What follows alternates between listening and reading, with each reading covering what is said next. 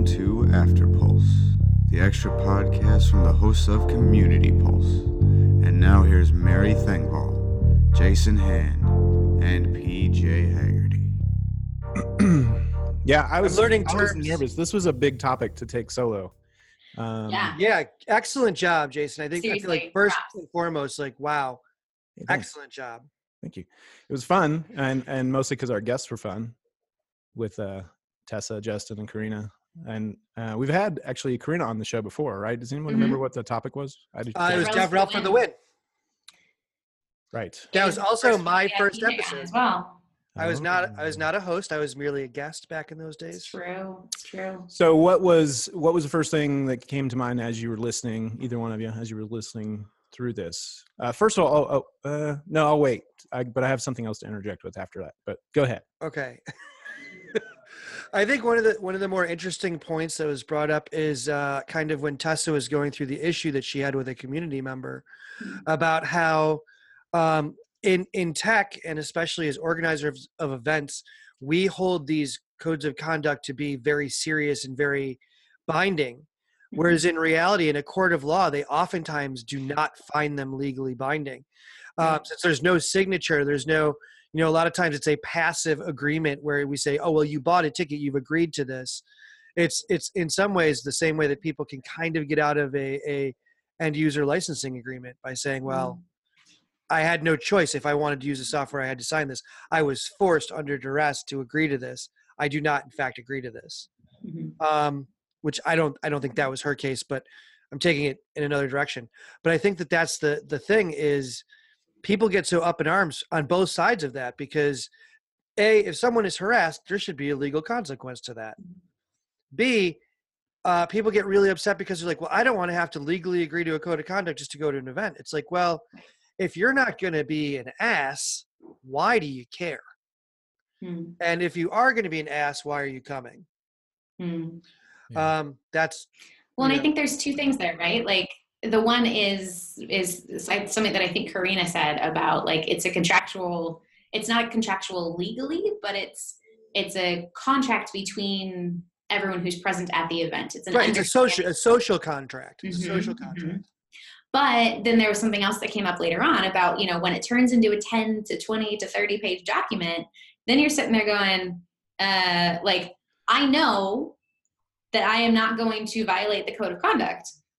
But on the other hand, if it's 10 to 20 to 30 pages long, how do I know for sure that I'm not going to accidentally step on something that could be misinterpreted in a certain way that could end my entire career? Like, there's there's a certain line there when it gets to well there's semantics and there's how people interpret things and unless you're very explicit about what does and doesn't go then someone could interpret something in a completely different way than I intended for it and I can't get away with just a I'm so sorry that's not how I intended it I apologize that's the way it came across kind of a scenario right Agreed.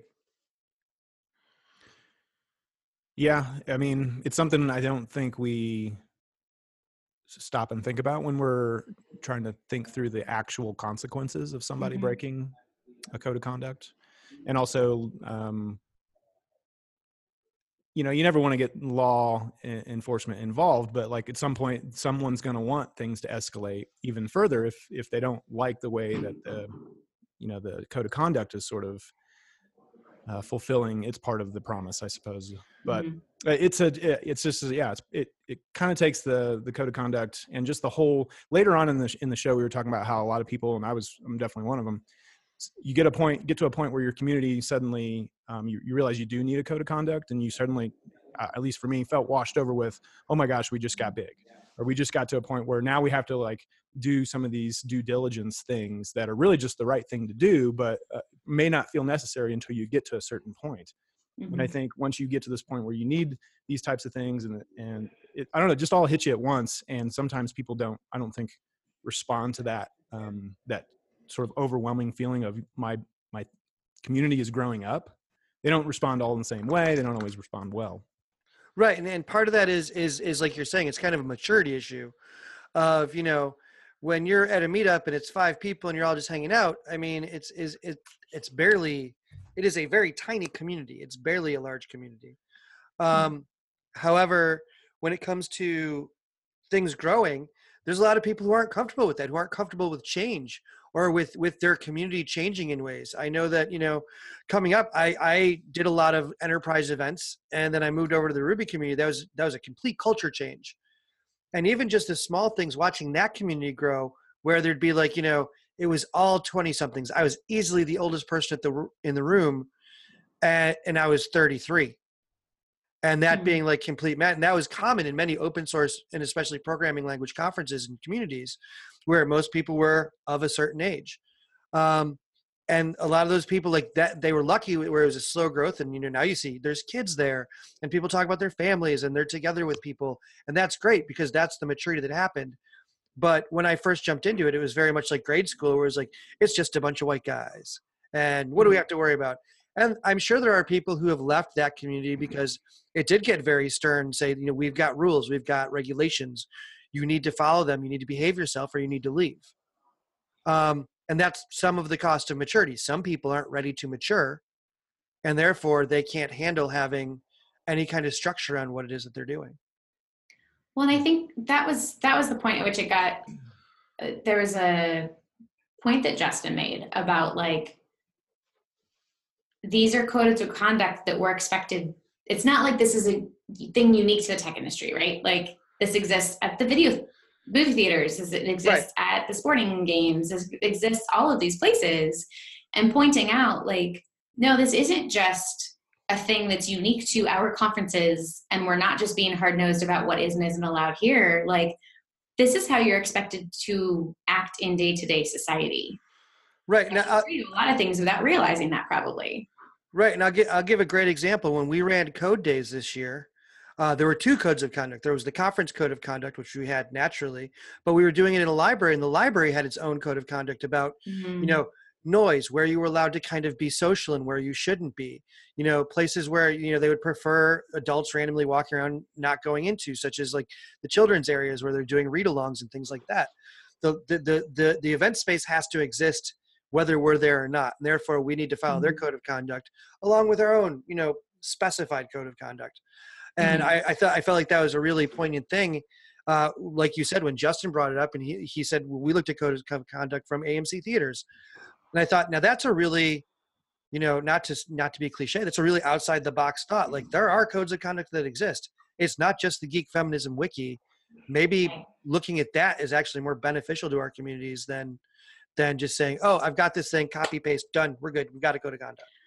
Well and i think at least making it aware making people around you aware that like hey we pulled from this one not maybe not even heavily but even just having it on the website as like we looked at this in a while creating ours hmm makes people aware of the fact that there are more codes of conduct out there on a regular basis.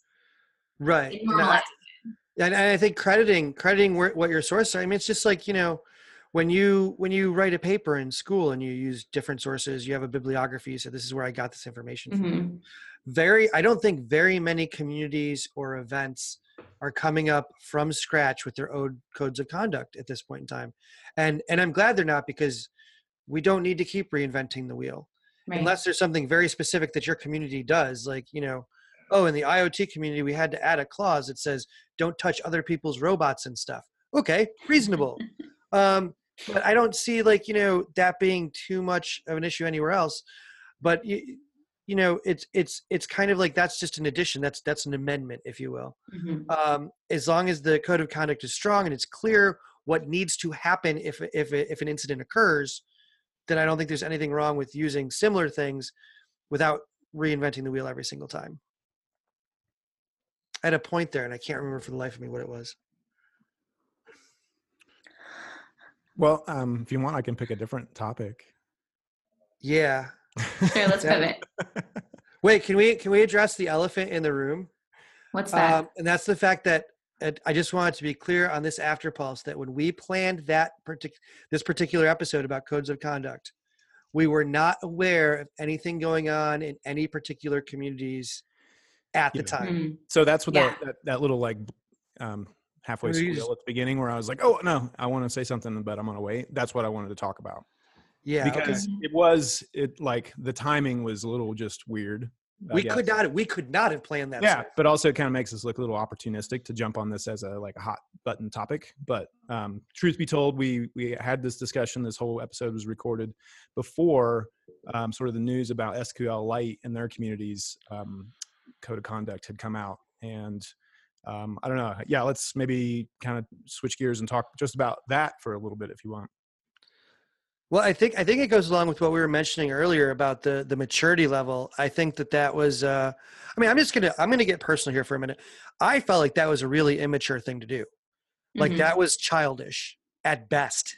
Can we childish. can maybe for anyone who doesn't know, and I'm sure most people Yeah. listening, could you just give us a quick what, So- what the heck we're talking about? so like many like many uh, open source projects and and code communities sqlite decided that they needed a code of conduct and there was some backlash so someone released and i guess it was the it was perpetuated by the community a code of conduct that was offensive um, at best it was kind of uh, i don't even know how to say this in a polite way but it was like overtly religious in a way that very much made fun of kind of the tenets of Christianity or or, or evangelistical. Well, so it's, I mean, it was Christian an actual like code of conduct from the Benedictine sect of monks. Like that was a there's a thing. Like Yeah, and it was like even as a joke, Like- as a joke, it was in bad taste to say Yeah. this is our code of conduct. Now you're just you're being jerks.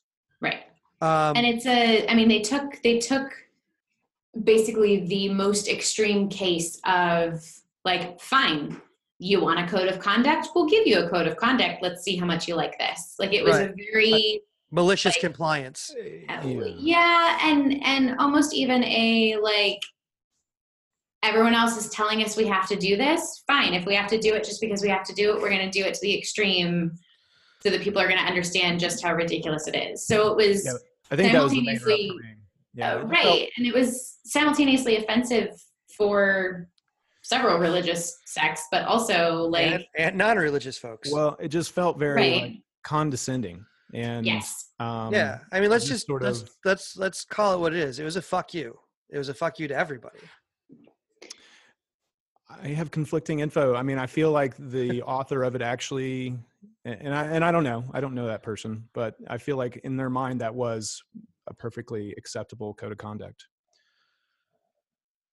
Is, is Really? just, is just the information I've I've yeah I've received from out you know people a little bit more into that community that or at least a little bit closer to him is that at least first and I want to I think let's backpedal and say this goes back to the maturity thing and just really not understanding why these are important and then Right. being Mhm. pressured to m- make your community have something you don't want can make people just do things that are irrational right everybody can Mhm. re- Right. agree on that and i feel like this is what this falls into that irrational thing where one it is condescending and here here's your stupid uh, code of conduct but also i i again i don't know this this man this person who authored it but the information i have is that he he comes from a background where where this is a perfectly good code of conduct for all things and, and, it- Mm. and that should include his community Okay. Um, we're being arrested. We're being shut down, everyone. Um, I don't know where that siren just came from. But I mean, even, even being reasonable, I think that this is, uh, we're getting into some weird stuff now. But this is this is why kind of the personal part of your life needs to be divorced from, in some ways, the community part of your life. Because I Mhm. mean, you know, I, I know people that that run certain you know code communities, and they're like, we're anarchists, but they still have a code of conduct and the code of conduct is you know take what you want you know and and leave the rest for everybody else that's that's not what they do. They're not nihilists. Their code of conducts are very similar to everyone else's. So even if if that personally is is this person's north star that doesn't kind of make it okay to he, he he's he's got to be at least aware enough to know that that's not okay with everybody is what i'm trying to say this is where Well, I, and I- yeah, I, I mean agree with you but i don't i can't re, you know none of right i mean we don't know. we Yeah. don't do we really know Yeah. no But the point is, I can guarantee the three of us did not see that coming. Um, Mm-mm. and well and i think it's i think it's hard like i think it's regardless of his motivation regardless if he thought it was actually an acceptable code of conduct to put out there the fact that people are feeling so backed into a corner and going, fine, you know what? You're telling me I have to have a code of conduct and that I have to have this in order to have my main contributors still be a part of this or my main speaker still be a part of this, then fine. Table flip. Here's my code of conduct. What do you mm-hmm. think now? Right? It's a it's a sign to me that we aren't accurately communicating the purpose of it and aren't Right. accurately communicating the true intents. And it's turned into, in some cases, not in all, but I know that there's some situations where it feels like it's turned into almost a trap of like, here's all of the ways that you can get in trouble. Here's all of the things that that you can do. Here's, you know, if you so much as disagree with someone in the way that they're going about using a particular tool, you're in violation of the code of conduct. And it's like, Right. well, we can have a conversation about that thing, but then what happens if that person thinks I'm disagreeing with them? Like we're back to what we were talking about at the beginning with the 10 to 20 to 30 page Right, right. document, right? Yeah, the, it, it's kind of the argument between you know trying to foster a, a healthy and and and and civil discourse to literal gatekeeping and saying you know no Right. because of the way you talk you can't be here. Exactly. Um, Your which, tone yeah, of voice was wrong. Well, who's who's determining that, right? Right. Like I don't know. It's it gets I am I should say this before I go any further. I am in no way against codes of conduct. I actually absolutely completely support them. But I can also see the other side of people going, I don't know how to act and I don't think I'm a problem, but I don't want to be a problem. And now because these things are so dense and so long and so many people have gotten in trouble because of them, mhm. how how Well, do I make sure Hey Mary, yes. do you, do you remember the very first um the very hi PJ, how's it going? um, do you remember the very first uh, community leadership summit that we were at? Yep. And do you remember the open space discussion we had? Yep. About burnout. I feel like I may have broken the code of conduct that day. Yes, but this is one of those exact situations that I'm talking about. Like, yeah, that's, that's why I'm mentioning it. Is that I came Yeah. in there with the best of intentions, someone who's just Mhm. trying to help. And for some context, um, I uh, we were talking about burnout, which I had a lot of you know I thought helpful information about. Um, and it was a session that I had proposed and I was leading. Right. And I had mentioned a word, I'm not going to say it, but it turns out to be a trigger word for for some folks. And uh, I was completely unaware that that would have been the case for this audience, knowing that we were talking about burnout. But nonetheless, I did, um, I did, um, you know, uh, hurt somebody, hurt and affected them, and, and it, um, you know, kind of messed with me. It's still kind of making me feel a little jittery just thinking about it again. But Mhm. that was, you know, I think exactly what you're trying to say is people get to a point where like, well, shoot, Yeah. what can I even say or talk about? Because I Right. might hurt anybody's feelings just by being open and honest and quite honestly just trying to be helpful. Right, Right. right, and that's that's that's the toughest part. Um, and I, I think part of that is you know when when when we first started seeing all these COCs, codes of conduct, and and what have you, um, coming onto the scene, uh, there were some serious allegations that were taking place, and some some of it was very important to be brought out. Like a lot a lot of it was was positive, but you know when when we first started seeing it, people were like it was like you know oh this so and so violated a code of conduct at this particular event they lost their job and are completely unhireable now. What? Mhm. Like that seems like a little bit much depending on the I mean some situations maybe that is a good thing. Um others that's going way too far, you know. If if if, you know, it, it's it's so hard to navigate all of this and I think the problem is is we're at a time where people are like, "Oh, well, I just, you know, I'm not going to put up with this p- political correctness and codes of conduct. I'm going to do what I want." And like Right. the whole point of a code of conduct is so you can do what you want without people as long as it doesn't hurt other people and without Right. other people talking shit to you for doing what you want um we're we i mean like i've heard the we're, we're all adults we shouldn't need these things um why can't we all just be excellent to each other and like yeah if we were in in a utopia no one would need a code of conduct Right. And I tech think is not a utopia Yes, yes, exactly. And I think that's a big part of where being very clear about the consequences comes into play, right? Where like, look, we we understand that everyone is approaching this with, or we hope at least that everyone is under, is, is approaching this event with the best of intentions, and it's you know innocent until proven guilty kind of situation but you also want to believe the people who are saying that there are major things that happened but you've got the aspect also of wanting to make sure that you're assuming the best intent like jason you did not walk into that open space that day with the intent of triggering people and causing it to be a harder conversation you walked in with the intent and the hope of being able to help right and so like there's a I think there's a big difference between people who come into situations sorry, go ahead. I'm sorry. I just I also think like it's it's clear that that and, and maybe it's easy because we we know Jason, but there's a sincerity. Like he sincerely feels bad about this. He sincerely Right. apologizes for the situation that he did not intend to create. And I think that's the huge difference. Is most people who violate a code, code of conduct are like, ah, cool, screw it, whatever. I don't really care. You know, I'm not going to apologize to those sons of Mhm. bees, whatever. Like they don't feel bad about what they do. They don't feel they did anything wrong. Well, that's a good. that's, that's the a good difference. That's a good point. What what then if someone is um, in breach of a code of conduct and Mhm. and um, is a is an apology enough, or do you have to enforce what you said you did? So Well, both, I think. Uh, no, I actually completely disagree with that. So I don't think you can force someone to apologize. Oh no, no, no! I wasn't saying. But I forced mean, is that enough? If if if you let No. if someone apology if if let's say in my scenario, um, I was given the opportunity to apologize and that person accepted that, could we just move on with our day, or do I still need to you know like leave because that's what was explained in the code of conduct? Had that no and i think that's i think that's where having an explicit like this is these are the consequences depending on the situation comes into play. And honestly a lot of times that's up to the organizers of the event and having something in there that says look the, the decision will be made by the organizers of the event and it could be anything up to being expelled from the event and being prohibited from coming back.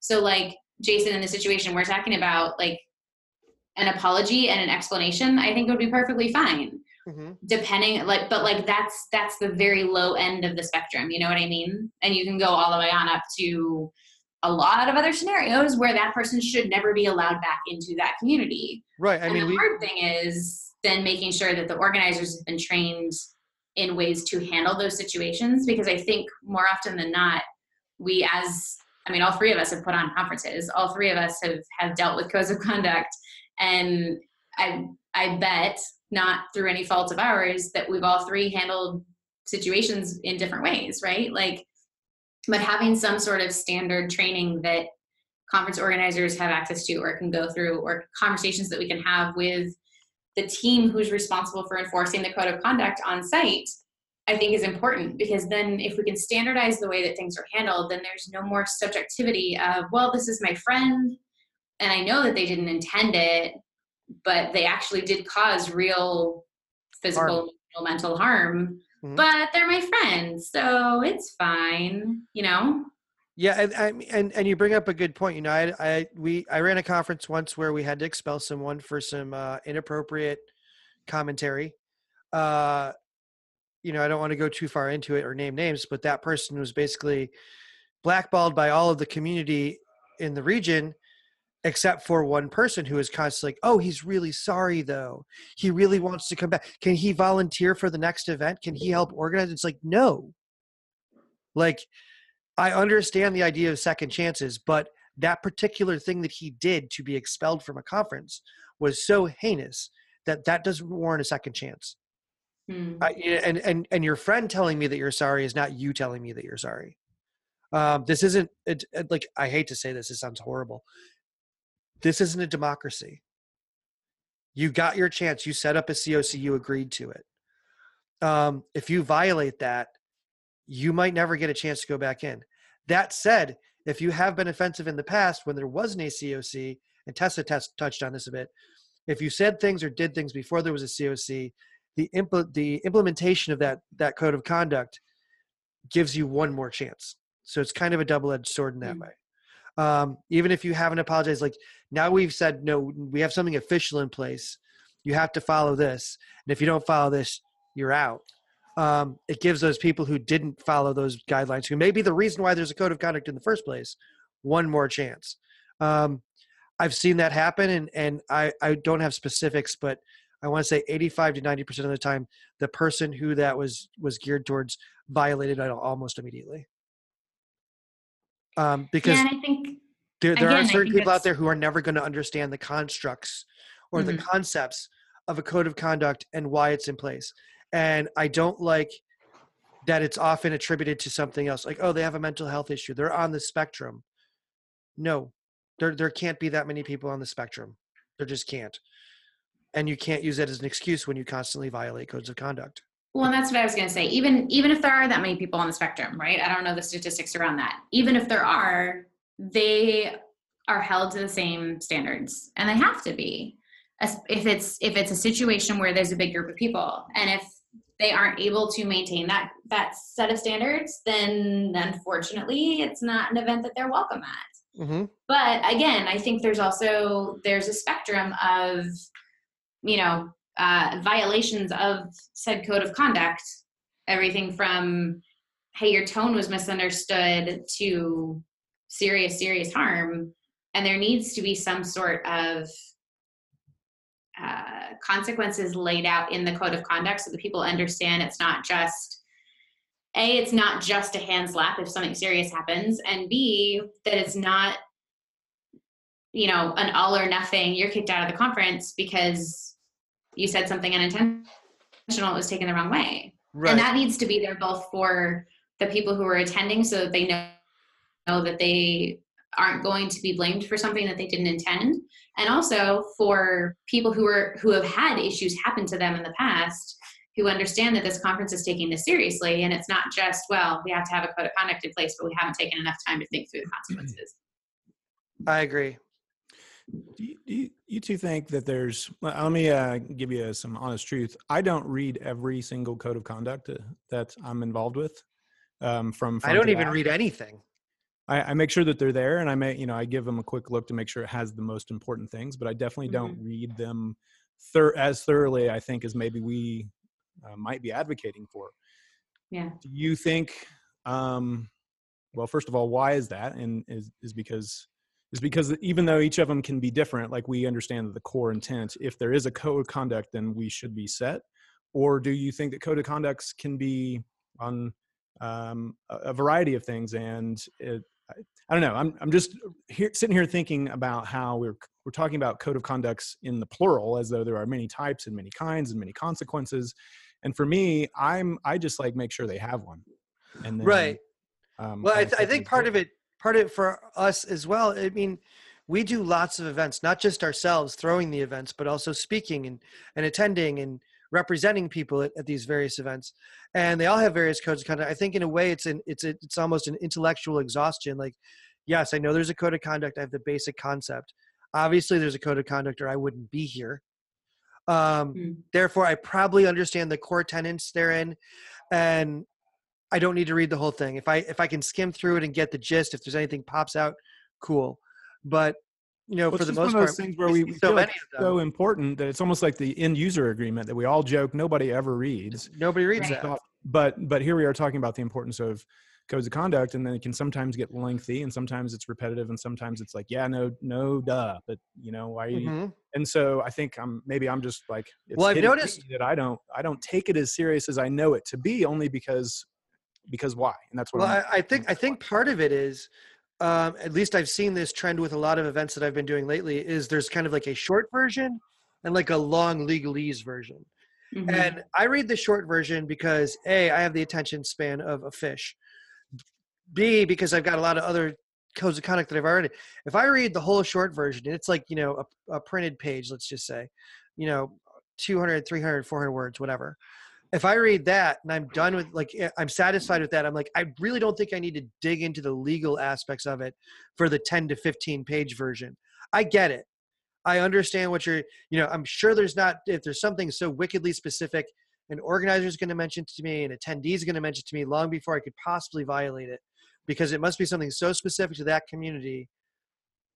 Like, you know, don't touch my robots that it, it, it, it should make sense to me anyway. Um, but also like going back, I've, I, I, I'm doing 32 events total in 2018. Um, every single one has had a code of conduct. Have I read 32 codes of conduct? Hell no. that's just like I said, it's intellectually exhausting. It's overly repetitive. I understand the value, but you have to understand the value of the other side of the code of conduct, which is for the organizers to have a mechanism to handle things should they arise. Yeah. Um, we have to understand the rules. They have to enforce them. And that's, I think, the key difference. It's more important that organizers and volunteers understand their code of conduct than a speaker does, in my opinion. That's just my And opinion. also, I'm gonna because I'm thinking through this as you're talking about it, Jason. That like I haven't read a code of conduct in a while. Like I know that the conferences that I speak at and participate in have them, but I haven't read one. And I think I'm gonna call privilege on all three of us for some of that. oh, but, like, absolutely. I I am a female in the tech industry and I'm still calling privilege on myself that like I've I have run into situations that are not great and that I would never want repeated. But I also know that I keep an eye out for those types of things and I know the situations to avoid now and I know what not to get involved in and I don't know, like It's also kind of just like, you know, whatever they're serving for lunch, you're going to have. Like, you're already there. So, are you going to read the code of conduct and change your mind? Are you going, you know, like, there's there's not a lot that's really going to change, no matter what that code of conduct says, Mhm. unless there's Well, something blatantly wrong with it, and you're like, no, Right. like hard no, I'm not. I can't." Right. Well, that's the thing, and that's part of the reason why I'm saying I think I think all three of us are very privileged in that because I know when we were coming up with the code of conduct for redeploy, I ran it past a couple people, and there were a couple. We had put something in there. I had put something in there initially about um, please don't thinking and i don't i'm completely paraphrasing and it was phrased better than this but i was recalling some of the situations where people have taken to twitter instead of going to the conference organizers to report violations and where you know then it just escalates and it doesn't solve the problem. And the conference organizers find out via twitter if they find out at all and it just doesn't it's not good right? And so I called something out in the code of conduct about please, please come to a staff member or a code of conduct enforcer first instead of, and again, I'm completely paraphrasing, it was phrased better than this, but basically come to us instead of going to social media. And I ran the code of conduct past a few women in the DevRel Slack, and they were like, yeah, no, you need to take that out. I was like, I don't understand. Like, I'm trying to just keep things under control and handle it the best way that we can for the individuals who are involved in these issues and they were like yeah sounds like you're trying to like uh, mitigate a pr situation and i would never speak at an, at an event that had that in their code of conduct. Right. And so there's situations like that where, you know, I know that there are people because of conversations that I've had who very heavily look at the code of conduct and very heavily weigh the code of conduct when they're invited to speak at an event, let alone when they're submitting CFPs and go, hmm, well, nope, that clause makes me very nervous because it makes me feel like the conference is out to protect themselves instead of their attendees Right. and I don't want to speak because of that. So it's an And- interesting it's an interesting situation and I'm kind of Well, it's calling not, it's- myself a little bit on like okay maybe I should pay more attention to the code of conduct going forward. Well, you're it right. definitely You're right. uh, it has that spin of you know who's who's this benefiting, and it does, I guess, Right. give- give the smell and and look of protecting the organizers over the attendees. But also, I think it's just one of just like we talked a bit uh, a little bit ago is that more you add uh, to a conduct in terms of like you get into these kinds of details, the more details creates seems to create more confusion around what what is okay and what isn't, and so that's when people I think start to raise their hand at, and at least have concerns, not maybe you know pushback, but it's like, what do you mean by you know taking to social media because like that's what i'm here to do you know is sort of report what's actually taking place here so yeah it's Yeah. codes of context man Yeah, I feel like we could probably go on and on about this subject for probably another hour or so. Hmm But I also know that this will this will right now be the longest After Pulse episode we've ever had. this is yeah the beyond the after pulse we got our third show everybody Just beyond the After Pulse with three people who are not usually on the pod. Oh, this would be great. We'll do Beyond the After Pulse with just the guests, no hosts. oh See how- boy. we'll see how it goes. it's just ember It's, just never know. He was feeling left out. Sorry about that. it's just our dogs. Uh-huh. Uh-huh. that would actually do really well, I think, probably. If it was a video, in- it would do the well. viral video world, yeah. Yeah, exactly. But yeah, you're right. This has The gone on a after long time, so maybe we ought to um, uh, wrap it up here. Yeah, we will. We will. Uh, I think we'll see everybody next month. Um, I, th- I know we've got a good one planned for next month that actually deals a little bit with uh, social media and such things, It's true. and that will be our thirtieth episode. Milestones, y'all. Yeah, I think we'll all be on that recording too. Maybe. I believe so at this point in time. Maybe. Anyway, thanks for checking out uh, these After Pulse episodes. Uh, if you are just now new to these, it's just when PJ, Mary, and I get together after a recent recording of one of our Community Pulse. Excuse me, after a recent recording of one of our Community Pulse episodes, and uh, sort of just talk about the episode and, and some extra thoughts. So, anyway, I'm Jason Hand at Jason Hand on Twitter. I am PJ Hagerty at aspleenic on Twitter. I'm Mary Thengvall at Mary underscore Grace on Twitter. And you can find us at community underscore pulse on Twitter. And we'll see you next time. This has been another episode of After Pulse with Mary Thengvall at Mary underscore Grace on Twitter, Jason Hand at Jason Hand on Twitter, and PJ Hagerty at a on Twitter. Learn more at communitypulse.io or at community underscore pulse on Twitter. We'll see you next time.